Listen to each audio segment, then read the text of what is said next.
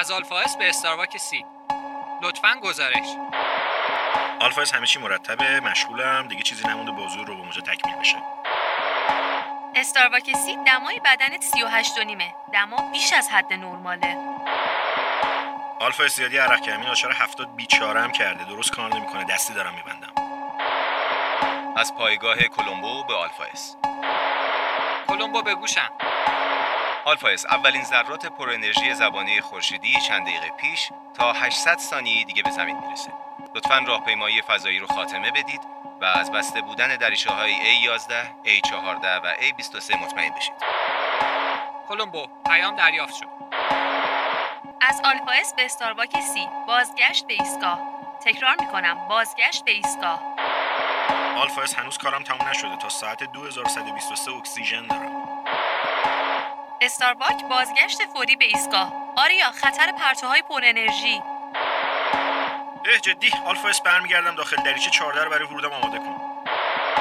استارباک سی دریچه 14 بازه. آلفا اس رسیدم. تسمه نگهدارنده رو باز می‌کنم. استارباک سی موفق باشی.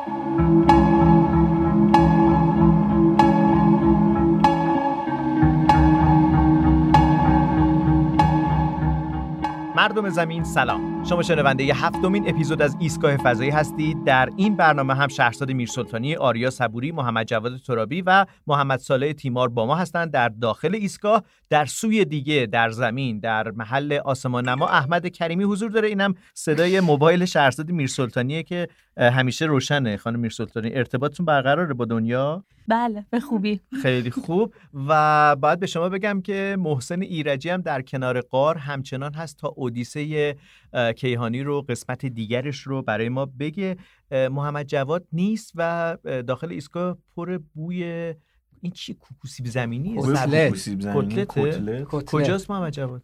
حالا یه گوشه مشغول دیگه. فرمانده بالاخره داره. گاز پیکنیکی؟ آره ظاهرا گاز پیکنیکی گذاشتن و آشپزی وقتی مشغول آشپزی میشه با هیچ کی دیگه کار نداره. خب صداش کنید بیادش نمیاد گوش نمیده. وقت عملیات به اون مهمی نبود حالا. آره موقع راهپیمایی ف... راهپیمایی فضایی چطور بودش؟ آریا. زود تموم شد. داشتم اون بازو رو نصب می‌کردم. دیگه متاسفانه وقت نشد بعد میمدم داخل.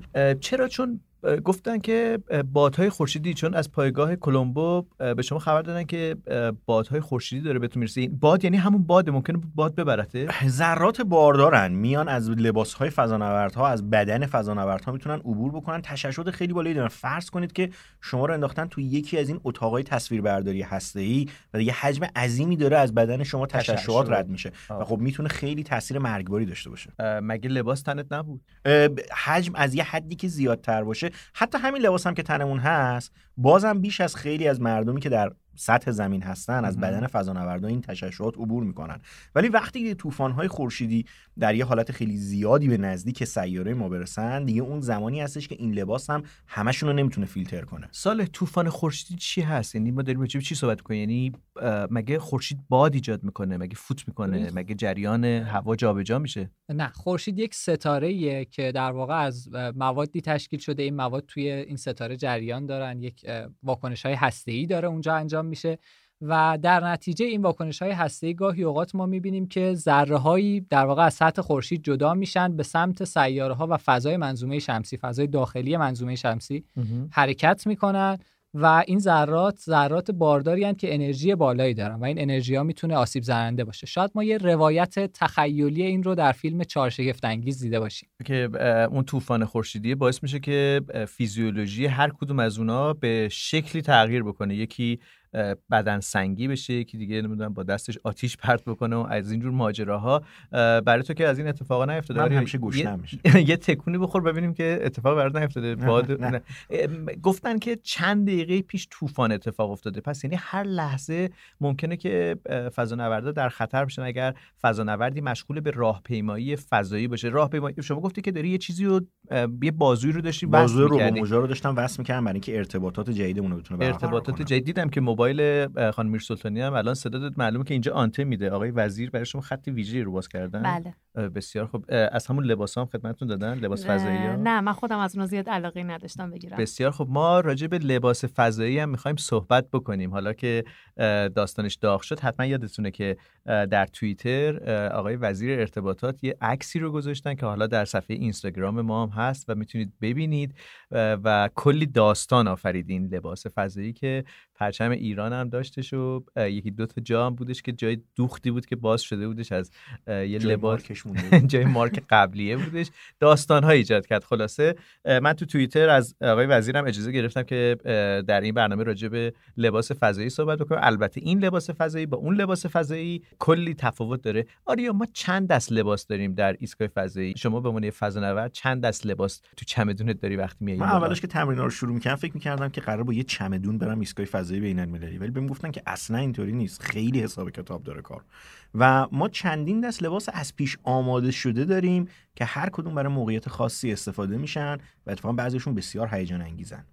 هیجان انگیز به نظر همشون هیجان انگیزن دیگه. یعنی- ولی الان شما لباس عادی تنتونه داخل ایستگاه آره, آره هستید این لباس معمولیه که آره این لباس معمولیه که برای کارهای روزانه داریم معمولا ازش استفاده می‌کنیم. ولی خب قبل از اون حالا یه دو ساعت پیش که تازه بلند شده بودم خب یک مقداری چون اینجا بالاخره جاذبه خیلی خیلی کمه دیگه حالت میکروگراویتیه.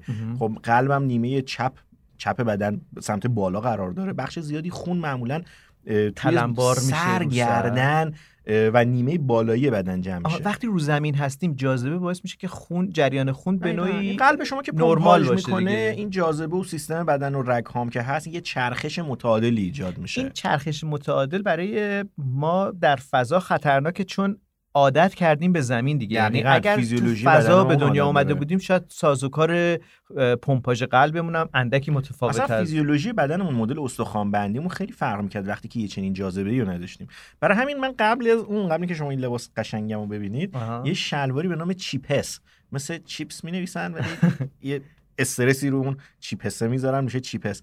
این پام بود این یه فنر داره کش داره؟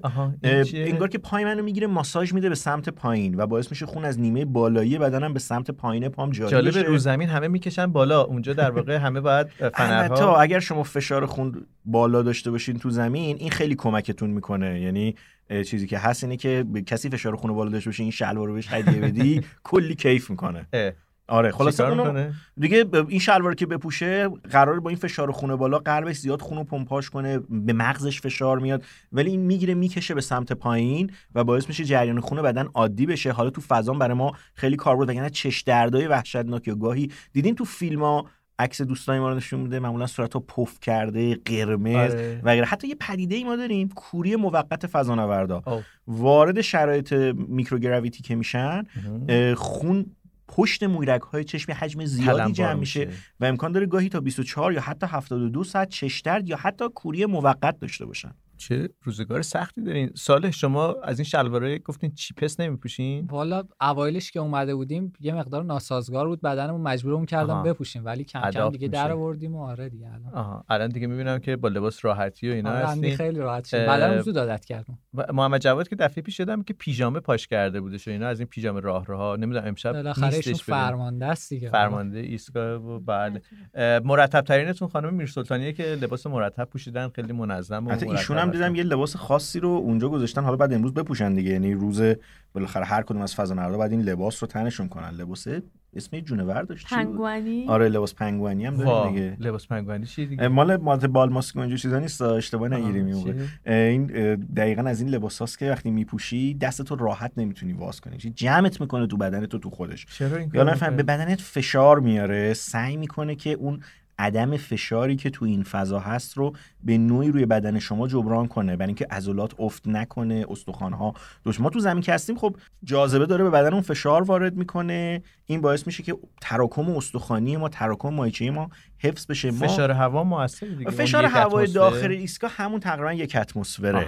یعنی آها، تنظیم میشه مثل آره، هواپیما که میاد آره. بالا فشار اونجا بعد تنظیم وگرنه که. خیلی فاجعه می‌شد چی میشه فرض کنید که این فشار اگر نبود بدن شما داخل فشار یک اتمسفر حالا بیرون هر چقدر کمتر بود این رگای شما شروع می‌کرد به بزرگ شدن منبسط شدن.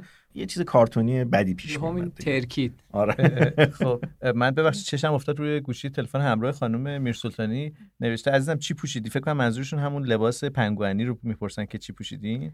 مامانتونن. ببخشید می‌خواین جواب بدین؟ شما شنونده ایستگاه فضایی هستید.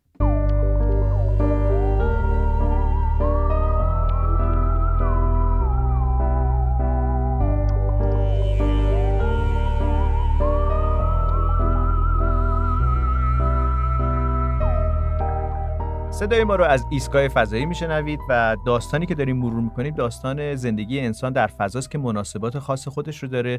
حالا که رسیدیم به اینکه لباس پوشیدن یا پرتوهای کیهانی پرتوهایی که پرتوهای پر انرژی خورشید هستن می‌تونه روی سلامت فضانوردا اثر بذاره و ایستگاه فضایی یک جور در واقع فضای ایمنی رو ایجاد می‌کنه برای کیهان نوردان یا کسانی که مستقر هستن در ایستگاه. اه، بریم به سراغ یه فیلمی که خیلی پر سر و صدا شدش فیلمی که در زمان پرتاب فالکون 9 که دو فضانورد رو داشتش به مدار زمین و ایستگاه فضایی بین المللی اه، خیلی خبرساز شد. یه مدتی اصلا همه در حال بازنشرش بودن. ما در ایستگاه فضایی بهش نپرداختیم که دامن بهش نزنیم ولی حیفمون اومد دست به دامن آریا نشیم برای اینکه بپرسیم که داستان این فیلم چی بودش. توی فیلم که توی صفحه اینستاگراممون هم گذاشتیم و از شما سوال کردیم شما دارید بوستر یا موشکی رو می‌بینید که داغ شده از حرارت خیلی زیاد. یه دفعه یه چیزی بالاتر شروع می‌کنه به حرکت کردن.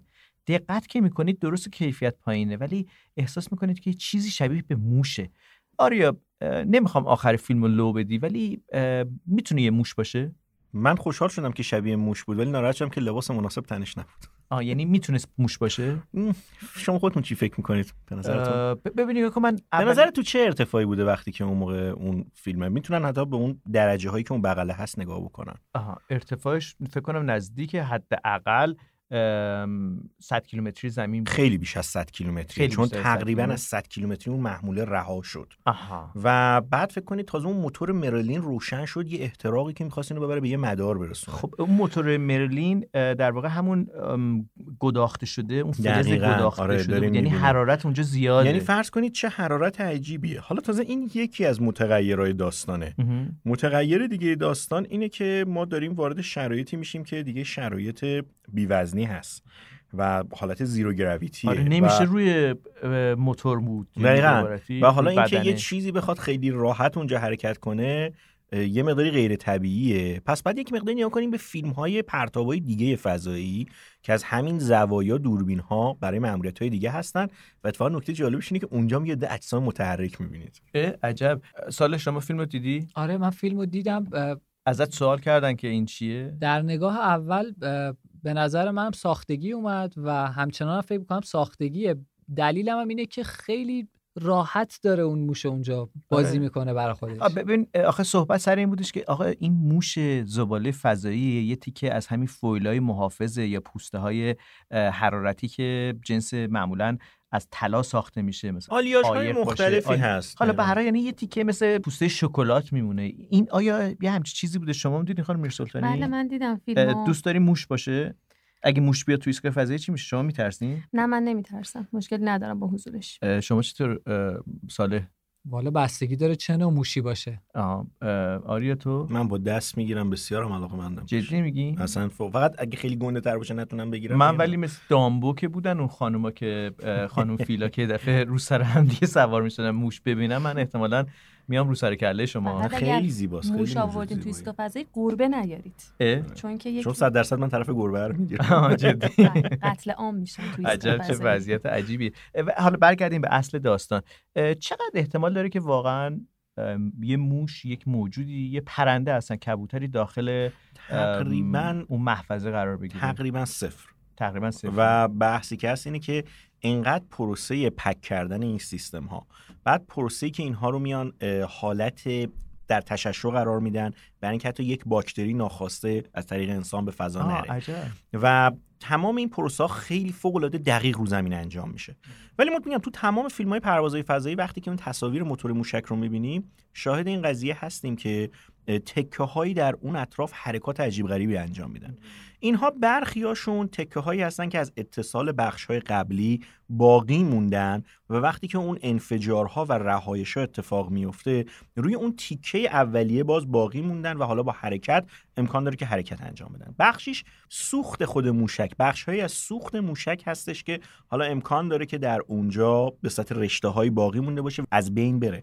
و این فقط یک ثانیه و یک تصویر تصادفی هست از اتفاق خیلی معمول در پرتاب فضاپیماهای مختلف و هیچ گونه موجود زنده ای توی اون فشار بسیار کم شرایط می‌خوام همین- خلق. می‌خوام همینو بگم. می‌خوام بگم که اگر فرض کنید که درصدی احتمال بدید که اصلا یه موش واقعا باشه توی اون ارتفاع بیش از 100 کیلومتری در جایی که هم حرارت موتور هست هم فشار و احتمالا وضعیت جاذبه زمین متفاوت هست. اصلا اگر یه موجودی بدون لباس حتی در یه فضانورد. بشه حتی اگر یه فضانورد باشه چه اتفاقی براش میفته اولا که فشار درونی بدن خب بسیار بیشتر از فشار بیرونی هست چون حالت خلا داره در اونجا.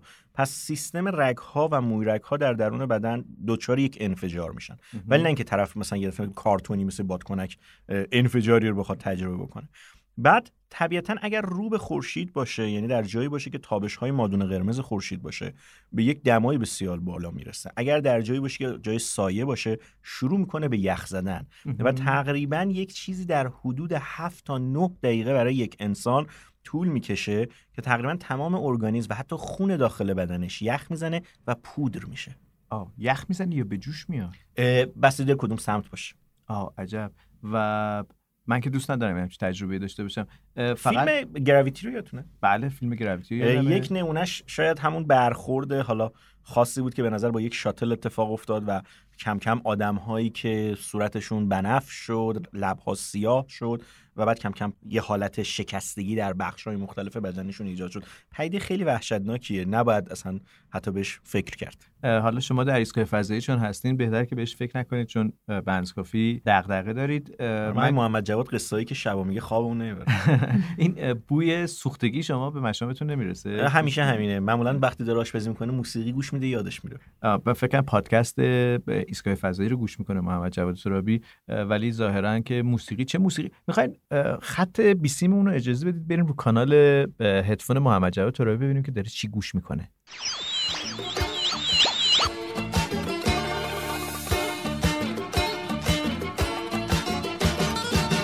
شب به اون چشمات خواب نرسه به تو می‌خوام مهتاب نرسه. بریم اونجا اونجا که دیگه به تو دست آفتاب نرسه. وای خدا به دور. شما صدای ما رو از ایستگاه فضایی میشنوید و البته یه لحظه خط رو خط شدش روی هدفون یا بهتر بگم گوشی محمد جواد ترابی که مشغول آشپزی هستش در آشپزخانه ایستگاه فضایی. خانم میر سلطانی آیا این موش نمیادش توی داستان پاکت فلزی شما؟ به عنوان یه اه. شخصیت جذابی که این روزا خیلی راجبش صحبت می‌کنن. من نمی‌تونم ادامه داستان رو لو بدم و از پاسخ دادن به این سال معذورم. بازخورده چطور بوده؟ کسی که میشنون؟ بر من خیلی جالبه که من این قصه رو در واقع برای کودکان و نوجوانان دارم می نویسم ولی بازخورده بیشتر از سمت بزرگسالان هست. خب این خوشحال کننده هستش و هنوز بازخورده منفی خدا رو شکر نگرفت اجازه بدید که در این لحظه بریم به سراغ احمد کریمی در آسمان نما. همراه با محمد صالح تیمار که سوار آسانسور فضایی بشیم بریم ببینیم در زمین چه میگذره در گنبد آسمان که ظاهرا خبرهاییه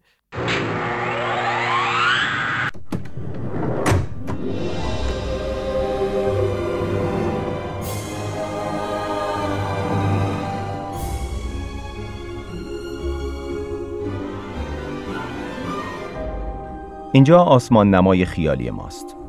روی سندلی هاش لم دادیم و به گنبدی که بالای سرمون قرار داره نگاه می‌کنیم.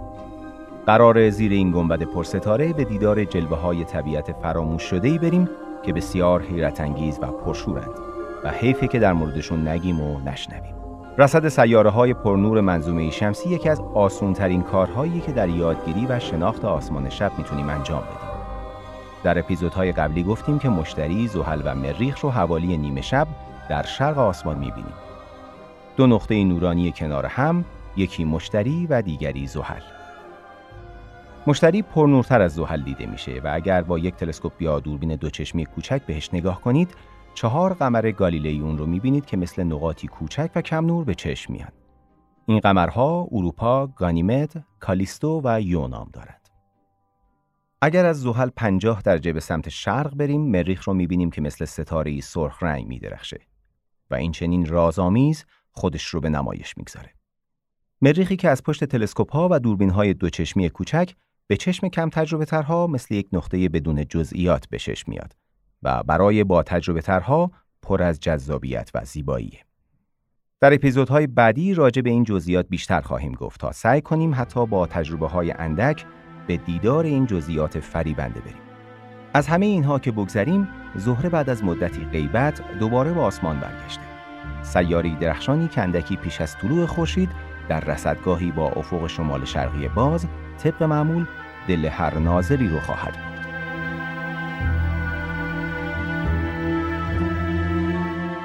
در اپیزود پنج مفهوم جدایی زاویه‌ای رو معرفی کردیم.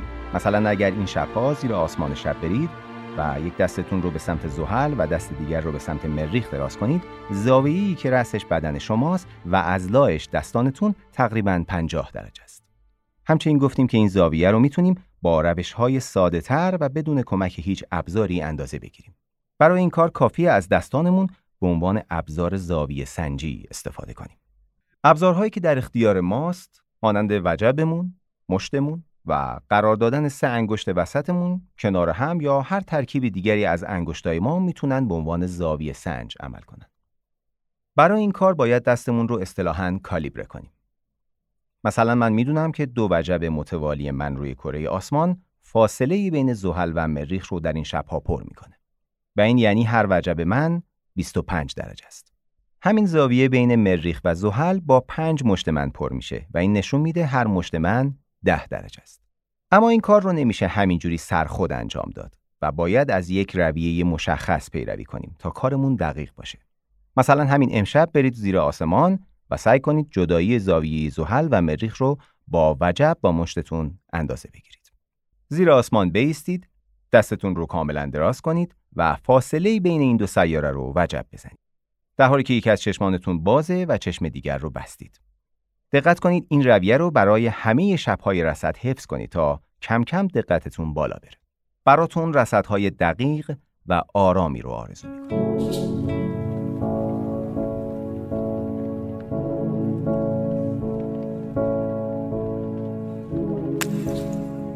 خب دیگه یه دستورالعملیه که از اینجا به بعد می‌تونید این تیکر رو بارها و بارها گوش بکنید. شما برای اینکه دریابید که داستان از چه قرار هستش. اینا همه به نوعی ما داریم راجع به زبان دنیای نجوم آماتوری صحبت می‌کنیم. برای اینکه بتونیم به هم دیگه آدرس بدیم نشانی بگیم باید این چیزها رو هم بدونیم دیگه. یعنی این به نوعی آش کشک خالص برای منجمای آماتور. باید بدونن دیگه. احمد همچین سرش تکون میده که متر و صابون هم البته لازمه ها متر و صابون برای خیاطی دیگه. آره دقیقا شبیه خیاطی بود که چه کار باید بکنید.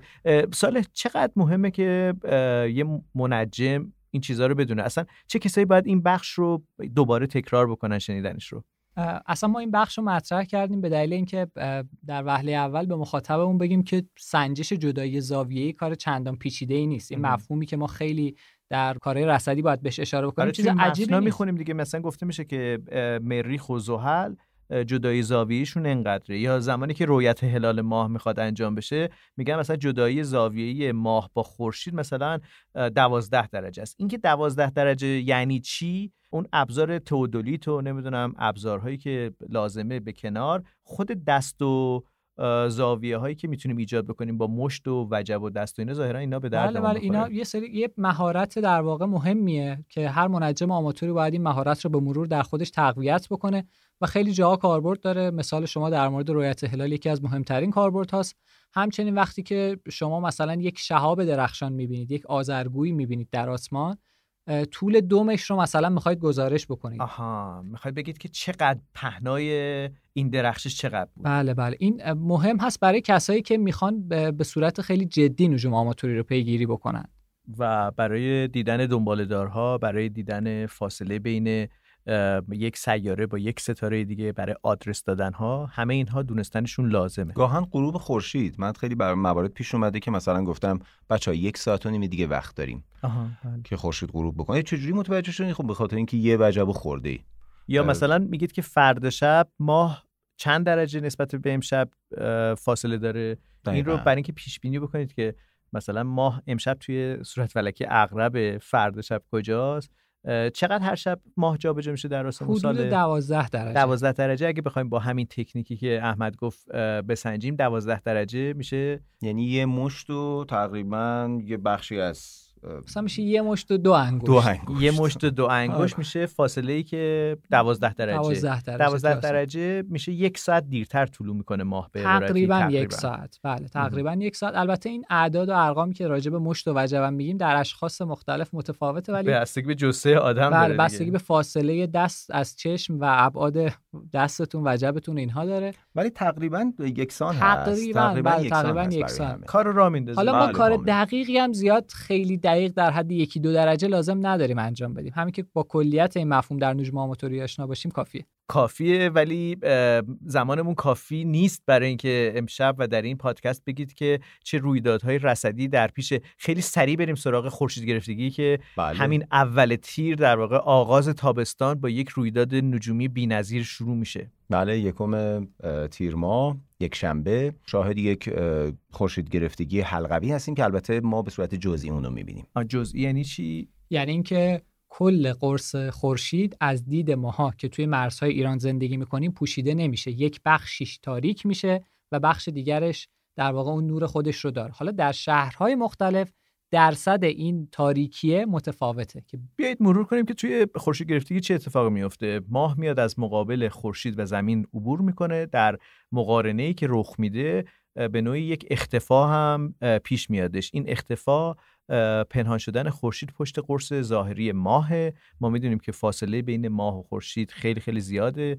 حدودا 400 برابر کیلومتر، خورشید 400 دورتره. برابر دورتر از اه، ماه هستش و در عین حال قرص ماه می‌تونه اندازش جوری باشه که به قولی ماسکه کنه یا تقریبا بپوشونه 400 تقریبا. برابر هم قرص ماه کوچکتره کوچکتره و خیلی از منجما خیلی از علاقمندان به کسوف دارن آماده میشن که خودشونو برسونن به مرزهای رویت شرقی پذیری جنوب شرقی ایران جایی مثل پسابندر قشم مجله نجوم هم که خودش یه تور داره تورهای زیادی برگزار میشه.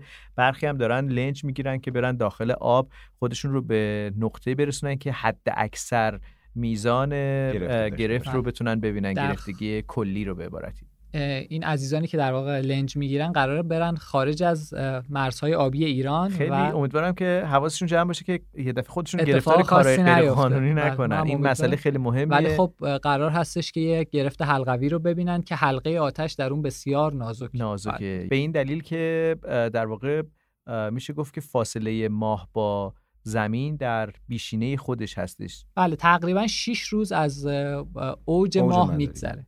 در زمان خورشید گرفته اوج یعنی دورترین, دورترین فاصله, فاصله ماه نسبت به زمین. و به همین دلیل در واقع اون رینگی که به جا میمونه یه زمان خیلی خوبیه برای خواستگاری کردن خورشید گرفتگی حلقوی. حالا که دوستانی؟ چون یه حلقه شما باید بدید. به یارتون و خورشید گرفتگی حلقوی. دیگه؟ همه یادشون البته میمونه. حلقش خیلی حلقه نیست من چندین بار زوم می‌کنم تو نرم افزارهای مختلف. خیلی باریک حلقه خیلی نحیفی ارزون. در میاد اون. خیلی آره ارزون در. میاد. از اون حلقه های خیلی مینیمال و ساده هستش که بیلی این روز- بیلی این- اینجوری این- دور تا دورش هم این روزا با قیمت طلا به نظر من همین گرفتگی. حلقوی بهترین زمانه بنابراین از الان بجید تبریک بگیم به همه اون کسایی که این روز رو انتخاب می‌کنن برای اینکه خواستگاری بکنن از یارشون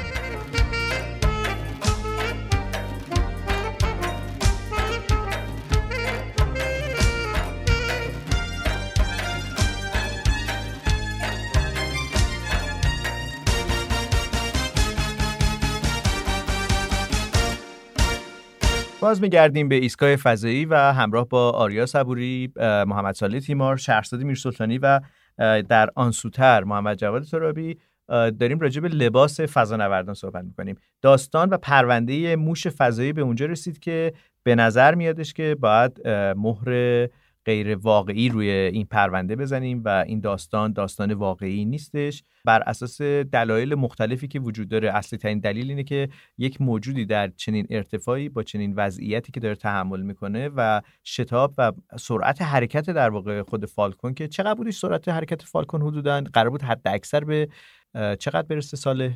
نزدیک 27 هزار کیلومتر بر ساعت با یه همچی سرعتی شما فرض کنید که یه ماشینی داره حرکت می‌کنه شما روی قطاری که با این سرعت حرکت می‌کنه اگر بخواین بیستین حتما پرت میشید اون ور دیگه. هر مأموریت فضایی که انجام میشه یک عالمه رقبای خارجی دیگه غیر از افرادی که تو اون کشور هستن.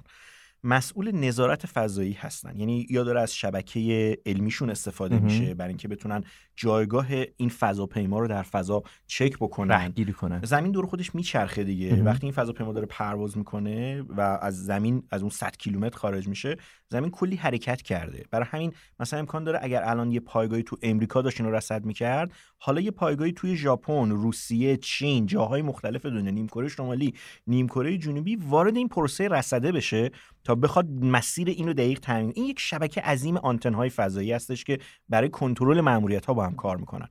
شما سر یه نفر دو نفر سه نفر ولی گاهن سر 20 25 کشور رو که دارن توی این مشارکت می‌کنن و اسناد دقیقی که همشون رکورد می‌کنن رو طبیعتا نمی‌تونیم کلاه بذاریم. برای همین اینها معمولا تخیلاتی که از بعد از جنگ سرد و شاید میشه گفت اون بازی شوروی و ایالات متحده بعد از اون باخت بزرگ. آره یک مقداری توی جوامع به خصوص حالا شوروی سابق و روسیه شکل گرفت به صورت یه قصه واره هایی که بخوان از اون شکسته بیان بیرون. بله. ولی هیچ وقت هیچ مرجع علمی در دنیا هیچ شکی به هیچ کدوم از این مأموریت ها نبرده به خاطر اینکه علم یک مکانیزم قابل آزمایش و راستی آزماییه و این ویژگی علمه.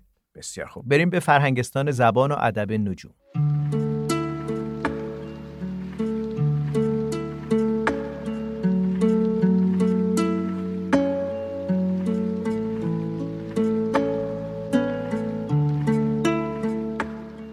سلام. یکی از مهمترین مشخصه های هر ابزار اپتیکی توان بزرگنمایی اون ابزار هست و در نگاه اول به نظر می‌رسه که جذابترین و اتفاقا مهمترین پارامتر اون ابزار اپتیکی محسوب بشه. در حالی که اینطور نیست. بزرگنمایی یک ابزار اپتیکی به معنای این هستش که اون ابزار چقدر می‌تونه سوژه‌ای رو که ما می‌خوایم رصدش بکنیم نگاهش بکنیم رو به ما نزدیک بکنه و ما اون رو بتونیم بزرگتر از آنچه که چشم ما می‌تونه نشون بده مشاهده بکنیم. اجازه بدین که ابتدا بگم بزرگنمایی یک ابزار اپتیکی چطور به دست میاد. هر ابزار اپتیکی از دو اپتیک اصلی تشکیل شده. اولین بخش اپتیک اون بخشی که نور رو دریافت می‌کنه و اون رو در یک نقطه کانونیش می‌کنه و اپتیک دوم بخشی هستش که تصویر رو از محل نقطه کانونی شده تشکیل میده و منتقل می‌کنه به چشم ما. در تلسکوپ های شکستی یا گالیلئی اپتیک اصلی که نور رو جمعآوری می‌کنه یک عدسی هست که در ابتدای دهانی لوله قرار گرفته و وقتی نور به اون برخورد می‌کنه نور رو کانونی می‌کنه به سمت انتهای لوله. و در تلسکوپ های بازتابی یا نیوتونی اپتیک اصلی یک آینه هستش که چون آینه نور رو بازتاب می‌کنه بنابراین آینه رو در انتهای لوله تلسکوپ قرار میدن و وقتی نور بهش برخورد می‌کنه کانونی میشه به سمت دهانه تلسکوپ. به محل نقطه کانونی شده نور تا اپتیک اصلی اصطلاحا فاصله کانونی میگیم فاصله کانونی اپتیک اصلی و به فاصله اون نقطه تا اپتیک ثانویه‌مون که یک عدسی چشمی هست و ما چشم اون رو می‌ذاریم پشت اون و تصویر رو مشاهده می‌کنیم فاصله کانونی چشمی میگیم. بنابراین به حاصل تقسیم فاصله کانونی عدسی شیعی به فاصله کانونی عدسی چشمی بزرگنمایی اون ابزار میگیم. وقتی یک تلسکوپ ساخته میشه عدسی یا آینه اصلی اون رو ما دیگه نمی‌تونیم دستکاری بکنیم و بنابراین فاصله کانونی اون رو که در صورت این کسر قرار می‌گیره نمی‌تونیم تغییر بدیم. اما اگر بخوایم بزرگنمایی های متغیر داشته باشیم می‌تونیم مخرج اون کسرمون رو که فاصله کانونی عدسی چشمی هست تغییر بدیم. چرا که عدسی چشمی باز میشه و می‌تونیم یک عدسی چشمی دیگه قرار بدیم با فاصله کانونی بیشتر یا فاصله کانونی کمتر تا بتونیم حاصل اون تقسیم رو کم و زیاد بکنیم و بزرگنمایی دلخواه خودمون رو به دست بیاریم. اما دوستان هر بزرگنمایی زیادی مطلوب رصدگران نیست. اینطور نیستش که ما هر چقدر بزرگنماییمون رو بتونیم بیشتر بکنیم در تلسکوپ تصویر بهتری ببینیم. اتفاقا از یک حدی وقتی تصویر ما بزرگ نمایش بیشتر بشه و ما اون رو بزرگترش بکنیم دوچار افت کیفیت و عدم وضوح میشیم. اما حد بزرگنمای مطلوب برای هر ابزار رو چطور محاسبه بکنیم؟ فرضمون رو بذاریم مثلا یک تلسکوپی که حالا بر حسب اینچ صداش می‌زنیم. مثلا میگیم یک تلسکوپ 4 اینچ یک تلسکوپ 5 اینچ یا 6 اینچ به چه صورت هست؟ به ازای هر اینچ قطر دهانه تلسکوپ 50 برابر بزرگ نمایی منطقی و معقول هستش و افت چندانی در تصویر ایجاد نمی‌کنه. هر اینچ حدود 25 میلیمتره پس اگر بر حسب میلیمتر بخوایم بگیم بایستی بگیم که به ازای هر میلیمتر قطر دهانه تلسکوپ یا قطر آینه یا عدسی اصلی اون دو برابر بزرگنمایی برای ما منطقیه اگر شما یک تلسکوپ 5 اینچ دارید 5 تا 50 برابر یعنی 250 برابر بزرگنمایی از تلسکوپتون بگیرید. منطقی و معقول هست تصویر sharp و واضحی دارید بدون اینکه تصویرتون افت بکنه. بنابراین دقت بکنید از این به بعد وقتی می‌خواید یک ابزار اپتیکی خریداری بکنید حتما توجه بکنید که بزرگ نمایی منطقی برای ابزارتون چقدر هست و فریب اعداد اقوا کننده ای که بعضا به عنوان تبلیغ روی تلسکوپ ها می نویسند رو نخورید و خودتون بزرگ نمایی منطقی تلسکوپتون رو حساب بکنید.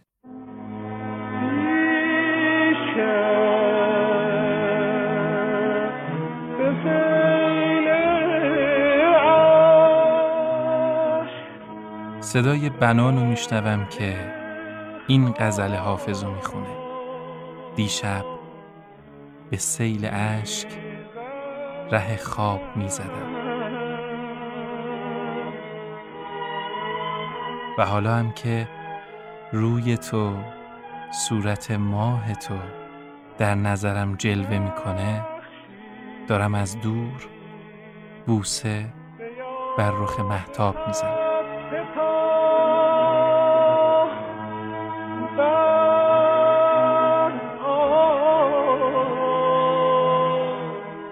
شما که خورشیدی و من دنبال دارو از دور دست ها به سمت خودت می‌کشی. آخه چقدر میشه جاذبه بی پایان باشه؟ چی شد که این کشش خواستنت این دنبال دارو وارد مسیر خورشیدش کرده؟ خیلیا میگن تو رو چه به خورشید؟ خیلیا میگن میسوزیا نرو. از ما گفتن. اما توی اتفاقا توی این بالا و پایین زندگی این خود اتفاق نیست که مهمه.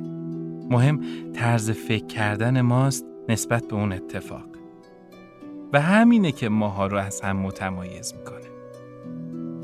می‌دونی حالا که این عاشق دنبال دار می‌خواد بیاد و دورت بگرده خورشید خانوم بدون که با اینکه قلبش پر از چاله و حفره با اینکه بدی کم ندیده اما هنوزم همین قلب پر از شوق رسیدن به تو.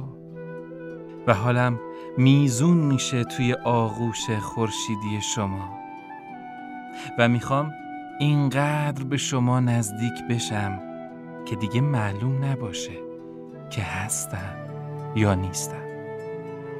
که اگه اینجور بشه همه چی جور جور و من خوشبختترین دنبال دار هستیم فقط این بخش میانی ما که هدیه شماست همین گیسو رو میگم. مراقبش باش. چون به قول حافظ در حلقه ما همیشه قصه گیسوی شما بوده و هست. من دارم نزدیک میشم. می‌خوام بیام دورت بگردم و میون قوقای بادهای خورشیدی برات بخونم. بیا گیس گلابتون آخ آخ آخ آخ.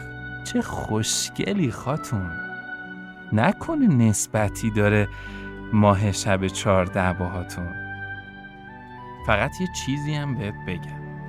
من مثل حالی نیستم هر هفتاد و سال یه بار پیدام بشه و بیام یه چیزی بگم و برم.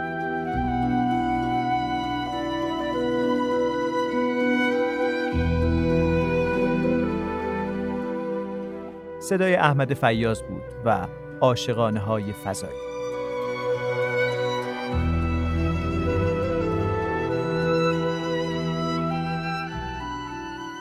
اجازه بدید به سرعت سری بزنیم به زمین. بریم به کنار قاری که محسن ایرجی آنجاست و برای ما خواهد گفت از اودیسه کیهانی.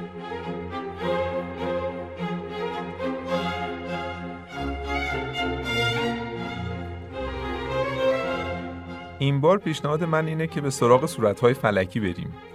در واقع به یادگار دوران اساتیر در دوره نجومی که ما هم داریم به آسمون نگاه می‌کنیم و من فکر می‌کنم که یادگارهایی هستن گاهی برای عبرت گرفتن گاهی هم در واقع نمادهای درخشانی برای راهگشایی این جاده سخت زندگی بشریت. کدوم یکی از صورت فلکی ها صورت فلکی محبوب شما هستش؟ احتمالا جبار دیگه نه؟ جبار که خب همه نجومی ها دوستش دارن. ولی من فوتوژنیکه خیلی بله بله و خیلی خوب توی آلودگی نور شهرام خودنمایی می‌کنه. ولی من شاید بهترین خاطراتم با صورت فلکی برساوشه با اون بارش شهابی که بله بارش تابستان ها خاطرهای خیلی خوبی هم ازش داریم. و شاید ستاره رسول قول داستانی که در واقع سر بریده هستش در دست یک قهرمان که یک جدال تاریخی رو در واقع داره حکایت می‌کنه صورت فلکی برساوش. گفتید که این صورت فلکی براتون جالبه. برای من آندرومدا خیلی جالبه آقای ایرجی. بله. اون هم داستانهای عجیب و غریبی بله در پیرامونشه داستان بهتره که در واقع از زبان شما بشنویم. من کمتر بس صحبت بکنم. خواهش می‌کنم. بله داستان صورت های فلکی هم فوق العاده است. شاید اگر به آسمان نگاه کنیم و صورت های فلکی مرز بندی هاشون رو بخوایم در نجوم امروزی در نجومی که واقع علاقمندان به آسمان که بهشون میگن منجمان آماتور بهش توجه می‌کنن بپردازیم.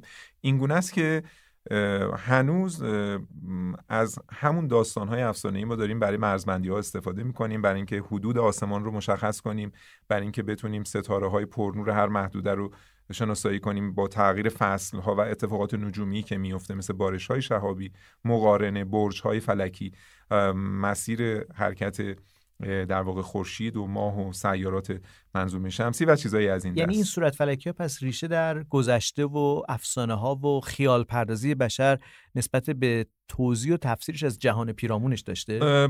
به نوعی انگار وقتی به آسمان نگاه می‌کنیم موزه است از خیال پردازی انسان در دورانهای مختلف باستان. و خب بعضی داستانها جدیدتره حتی ما در داستانهایی داریم که نزدیک به دوره معاصره. یعنی خیلی هم مثلا صورت فلکی تلسکوپ یا صورت فلکی میکروسکوپ, میکروسکوپ. خب طبیعیه که اینا بعد از اختراع تلسکوپ میکروسکوپ این صورت فلکی ها نامگذاری شده. ولی همونطور که گفتید مثلا ما داریم صورت فلکی آندرومدا رو داریم. برساوش رو داریم که چگونه به نجات کی میره و اغرب رو داریم. اغرب رو داریم بله. و خیلی خیلی جوزا دو برادر بله بله مسیر این نهر سهرامیز آسمان راه شیری, راه شیری و در واقع یه جوری ما موزه ای از تمام دورانهای باستان رو انگار یک جا جلوی چشممون داریم و این فوق العاده است پس یعنی از دورانهای مختلفه یعنی می‌تونه یک اسطوره از یک جا سر برآورده باشه یک اسطوره از جای دیگه پر از داستانهای مختلفن در واقع در بله هم. فرهنگهای مختلف ترکیبی از فرهنگهای مختلف رو داریم هم زمانهای مختلف عجب. که در واقع اونهایی که ماندگار شدن البته نظر شخصیم این اونهایی که ماندگار شدن به نظر من یا نمادی از تباهی بودن یا یک نماد درخشانی از امید در زندگی بودن. اونایی که خیلی, خیلی میانه بودن خیلی ماندگار نشدن انگار در و مثلا خرس بزرگ خرس کوچیک دو بکبر و دو بسخر که شاید معروف ترین ها هستن. بله. در جایی گفته میشه که مثلا آبگردان به صورت فلکی دو اکبر بله. یا هر کدوم از صورت فلکی می‌بینیم که اسمای دوگانه ای هم دارن. یعنی اسم دیگری دارن که یک داستان دیگه ای رو به نوعی داره روایت می‌کنه به نظر میادش که ما داستانامون رو بردیم به آسمان سپردیم در آسمان در واقع جایگاه امنی یافتیم که در واقع جاودانش بکنیم به عبارت جاودانه کردنه. اما گفتید که هنوزم منجما از صورتهای فلکی استفاده می‌کنه. آیا این به این معنیه که ما به نوعی نقشه کشی کردیم که آدرس ها رو پیدا بکنیم در آسمون؟ یعنی قراردادهای فرضی ماست که همچنان هم منجما ازش استفاده می‌کنن؟ همینطوره. در واقع با 88 صورت فلکی که در آسمان تقسیم بندی کردیم یه جور تصویر ذهنی در آسمان بر خودمون ساختیم. وقتی که ما داریم در مورد ناحیه از صورت فلکی جبار صحبت می‌کنیم یه منجم آماتور می‌دونه در چه فصلی به کدام منطقه آسمان باید نگاه کنه. بنابراین آسمانی که برای افراد غیر آشنا فقط یه تعداد ستاره کم نور و پر نوره و همیشه من یادم تو شبای رصدی از ما دوستانی که تازه ورود بودن به این کار میپرسیدن که شما چجوری می‌فهمید که چی کجای آسمونه؟ وقتی صورتهای فلکی رو یاد می‌گیرید در واقع بلوک ها مناطقی رو در آسمان بر خودتون نشانه گذاری می‌کنید با تصویر و داستان که دیگه فراموش نمیشه به راحتی که شما به راحتی می‌تونید برید سراغش. حالا ممکنه یه پدیده نجومی در اون ناحیه رخ بده. مثلا الان اگر کره زمین رو بگن نقشه رو باز بکنن بگن که ایتالیا رو پیدا بکن من میگردم دنبال یه چکمه. برای خودم یه تصویر ذهنی رو قرار داد بله. کردم پس با این حساب صورت های فلکی هم مثل همون چکمه ایتالیا هستن یعنی اون تصویر ذهنی که بله، بله. قرارداد عمومی شده همینطوره مثل اون تصویر گربه مانند کشور خودمون آره. یا همون چکمه ایتالیا که میفرمایید یعنی با یه نگاه رو نقشه کره زمین میشه این رو راحت تر پیداش بله کرد سریعتر پیدا پس کرد برای کسی که نقشه زمین رو نمی‌شناسه وقتی بگیم ایتالیا باید کلی بگرده پیداش بکنه ولی کافیه فقط بهش بگیم قرارداد چکمه یا گربه که ایران رو پیدا بخواد بکنه. پس صورت فلکی هم به نوعی آدرس های سماوی هستند برای منجما که بتونن قرارداد مشترکی داشته باشن برای یافتن چیزهایی که در پیرامون این صورت های فلکی قرار داره. بله من فکر می‌کنم یه دلیلش اینه که به حال تو دوره معاصر و در دوره مدرن هم ما این صورت فلکی ها رو حفظ کردیم. برای آدرس یا خیلی سریع که در نجوم آماتوری هست. یه جنبه دیگه هم انصافا اینه که وقتی شما داستانهای اسطوره‌ای رو می‌فهمید یعنی در موردش می‌خونید و ارتباط اینا رو می‌بینید خیلی هیجان انگیزه. یعنی این ارتباط برقرار کردن با تمدن‌های کهن و فرهنگ‌های مختلف کره زمین اه، خ- یه جنبه به نظر من خیلی هیجان انگیزشه که شما ببینید در اون دوره مثلا مردم چگونه فکر می‌کردن و چگونه اون چیزایی که دوست داشتن رو سعی کردن در آسمان جاودانه کنن. پس اجازه بدید در ادامه این اودیسه کیهانی در اپیزودهای بعدی پادکست ایستگاه فضایی با شما قدم به قدم آشنا بشیم با این داستانهایی که هر کدوم از این صورت فلکی ها با خودشون دارن و ما رو مسافر اعماق تاریخ خواهند کرد.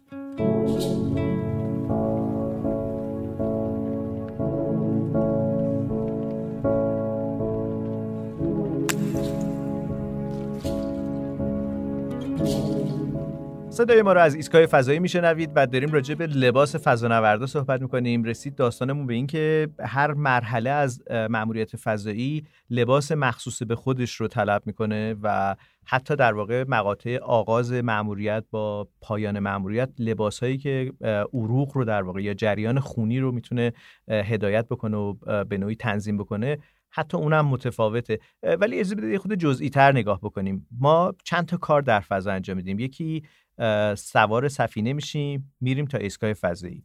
بعد وارد ایستگاه فضایی میشیم اونجا زندگی می‌کنیم یعنی کارامونو می‌کنیم اموراتمون رو میگذرونیم اونجا یه چیز فضای شبیه داخل هواپیما درست کردن که فضای پایدار و ایمنیه.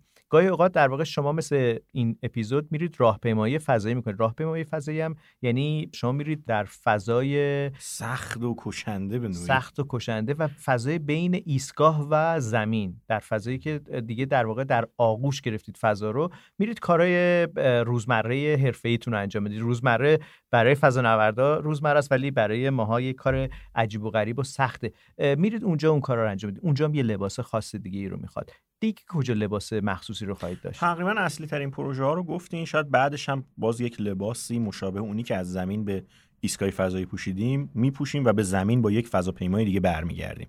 پس با هم یه مرور کنیم این لباس هایی رو که از همون ابتدای امر داریم. اول می‌خوایم بشینیم توی یک فضاپیما.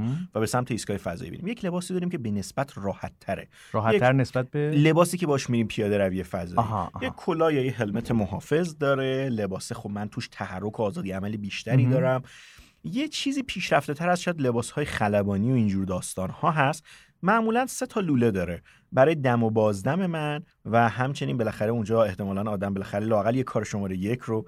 داره که تو اون مسیر بخواد انجام بده. آها یعنی اون تو یه همچین امکانی هم آره یه حالت شماره دو برای اینه. تو این لباسی که معمولا فضاپیما به سمت ایستگاه داره میره اون لباس چنین قابلیتی رو داره. مگه پوشکشون نمی‌کنن؟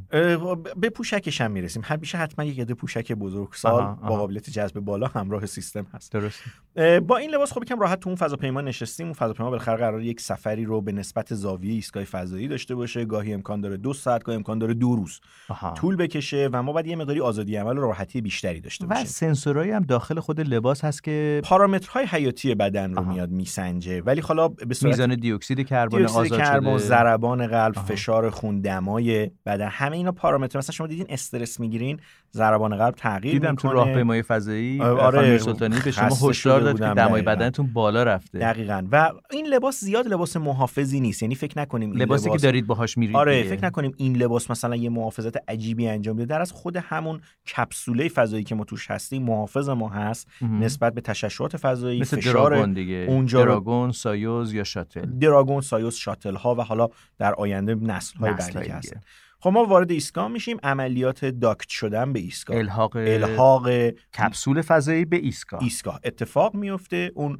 قفل ها وصل میشن. مثل بستن در زودپز میمونه دیگه. آره. یعنی باید همینقدر دقیق و چفت و محکم دقیقا باشه. دقیقا. کافی که یک کم این تغییر. حتی قبلا ها خلبان ها خیلی زحمت میکشیدن. یعنی آره دستین.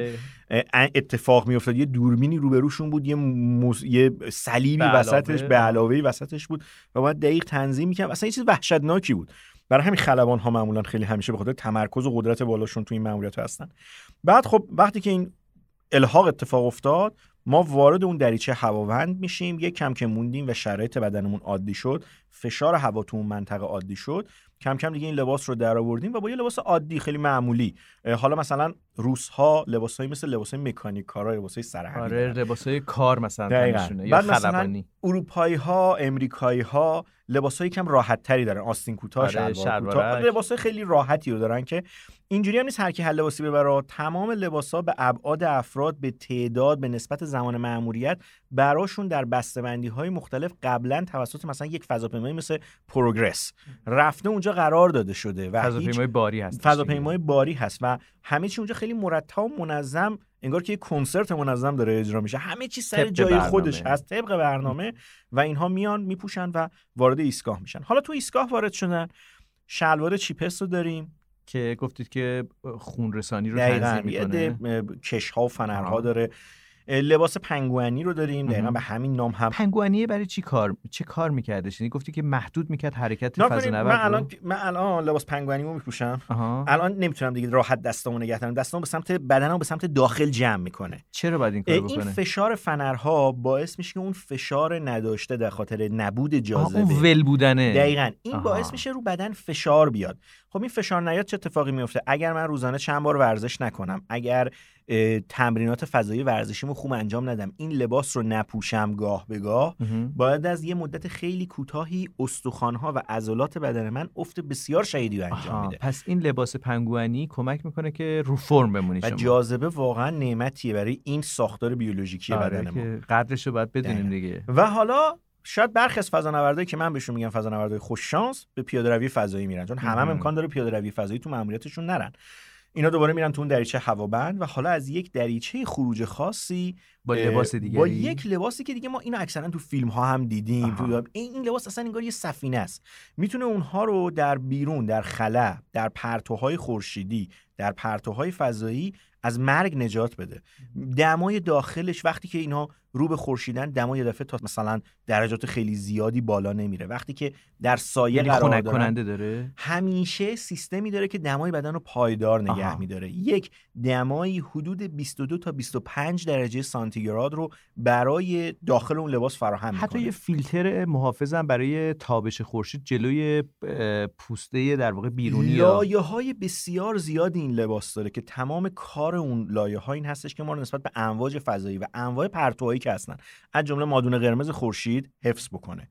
ذرات بارداری که هستن ذرات پر انرژی که هستن حفظ بکنه و در این حال این امکانم بده که قدرت مانور هم داشته باشه. فضا نورد قرار بره اونجا کار مکانیکی بکنه دیگه کار دقیقاً. فنی انجام بده و بعد فشار یک اتمسفر رو تو اون لباس ایجاد اه، می‌کنه که. بدن ما تقریبا توی. شرایط عادی باشه و اون شیشه نقاب. فوق‌العاده نقاب فوق‌العاده‌ای که جنون هست الان امروزه در گسترش چند نسل حتی یه اطلاعات مأموریت رو projection می‌کنه در جلوی چشم آها. فرد و حتی الان کلی از این قابلیت‌ها داره علاوه اینکه خب این فرد رو حفظ می‌کنه چشمش رو صورتش رو از سوختن و خیلی اتفاقات دیگه در اثر برخورد پرتوهای خورشیدی.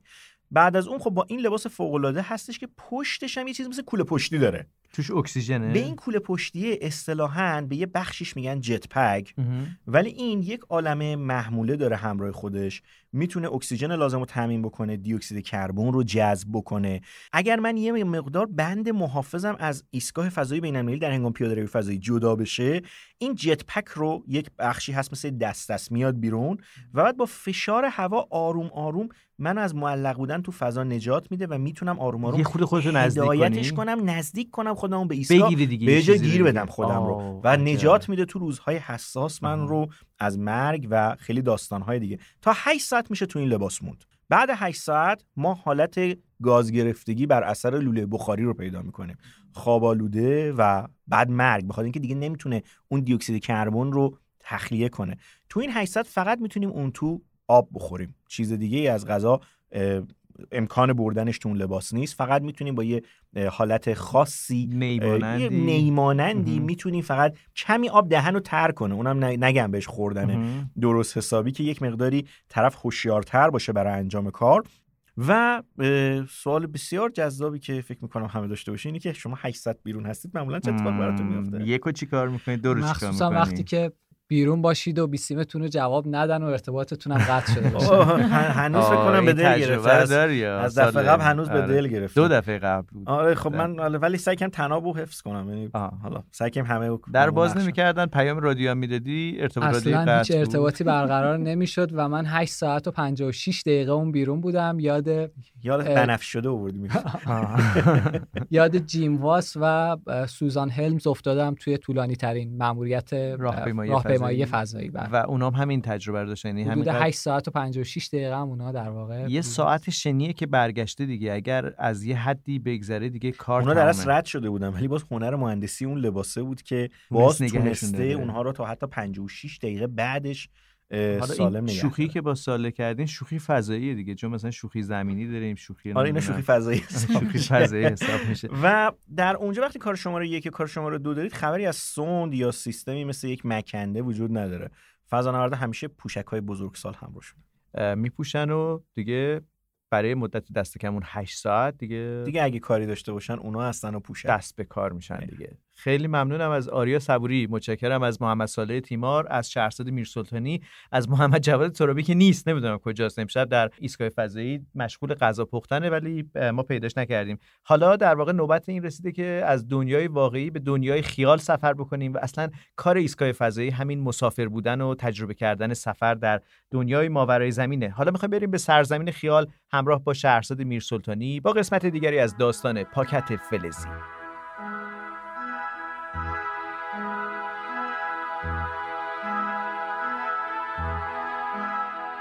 صدایی که از رادیو فلزی پخش می‌شد قطع شد.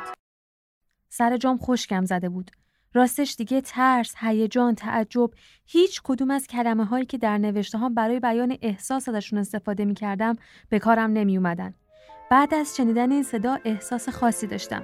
توی وضعیتی به سر می بردم که به سختی می‌تونم با کلمه هام براتون توصیف کنم. فقط کافیه یک لحظه خودتون رو جای من بذارید تا احساسم رو درک کنید. هر چقدر میگذشت ماجرای پاکت فلزی پیچیده تر می شد و هیجان من در کنار کلی سوال و البته احساس ترس بیشتر.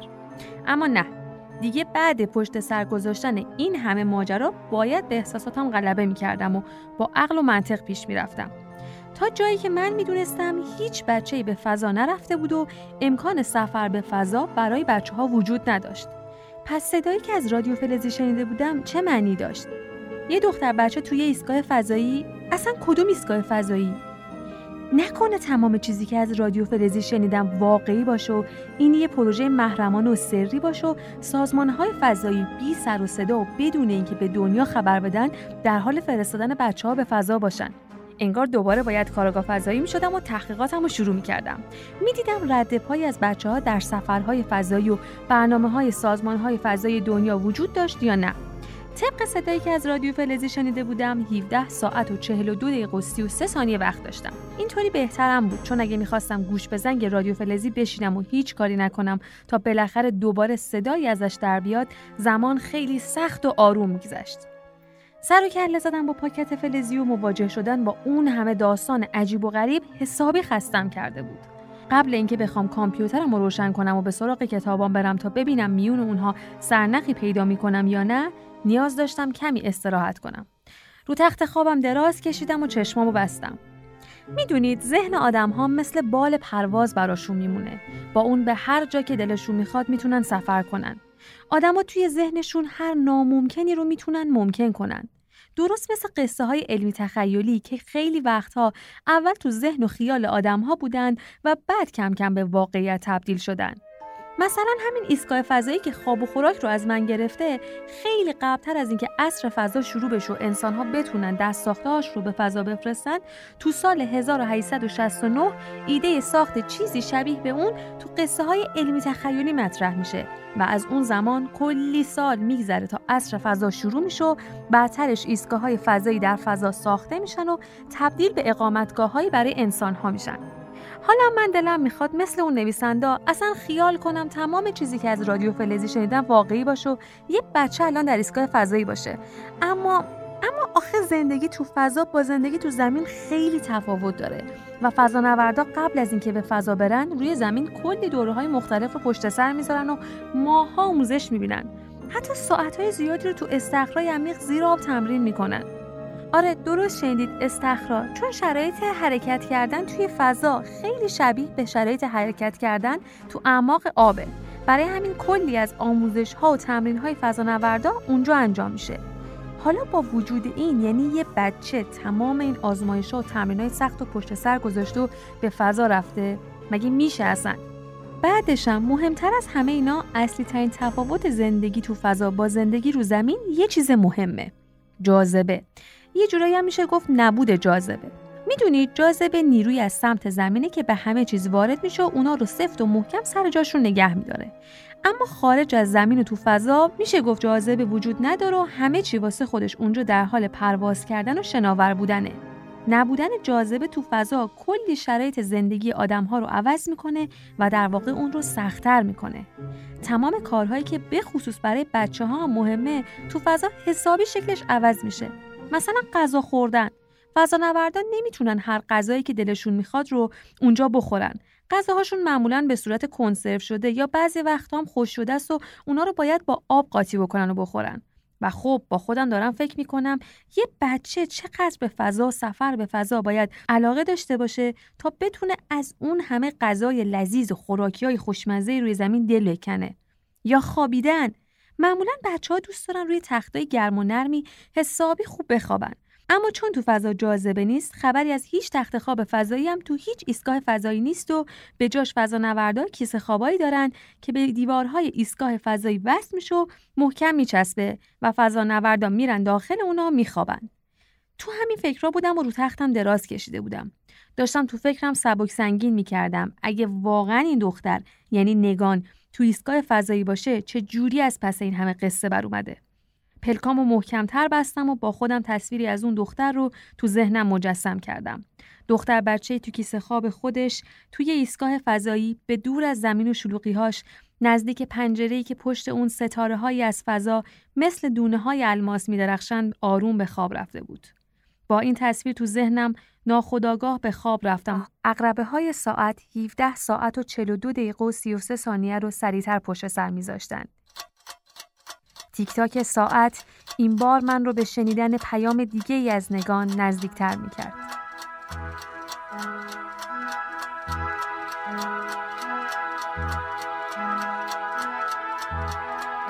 شما شنونده ی هفتمین اپیزود از ایستگاه فضایی بودید. این پادکست با همکاری مجله نجوم تقدیم حضور شما شد.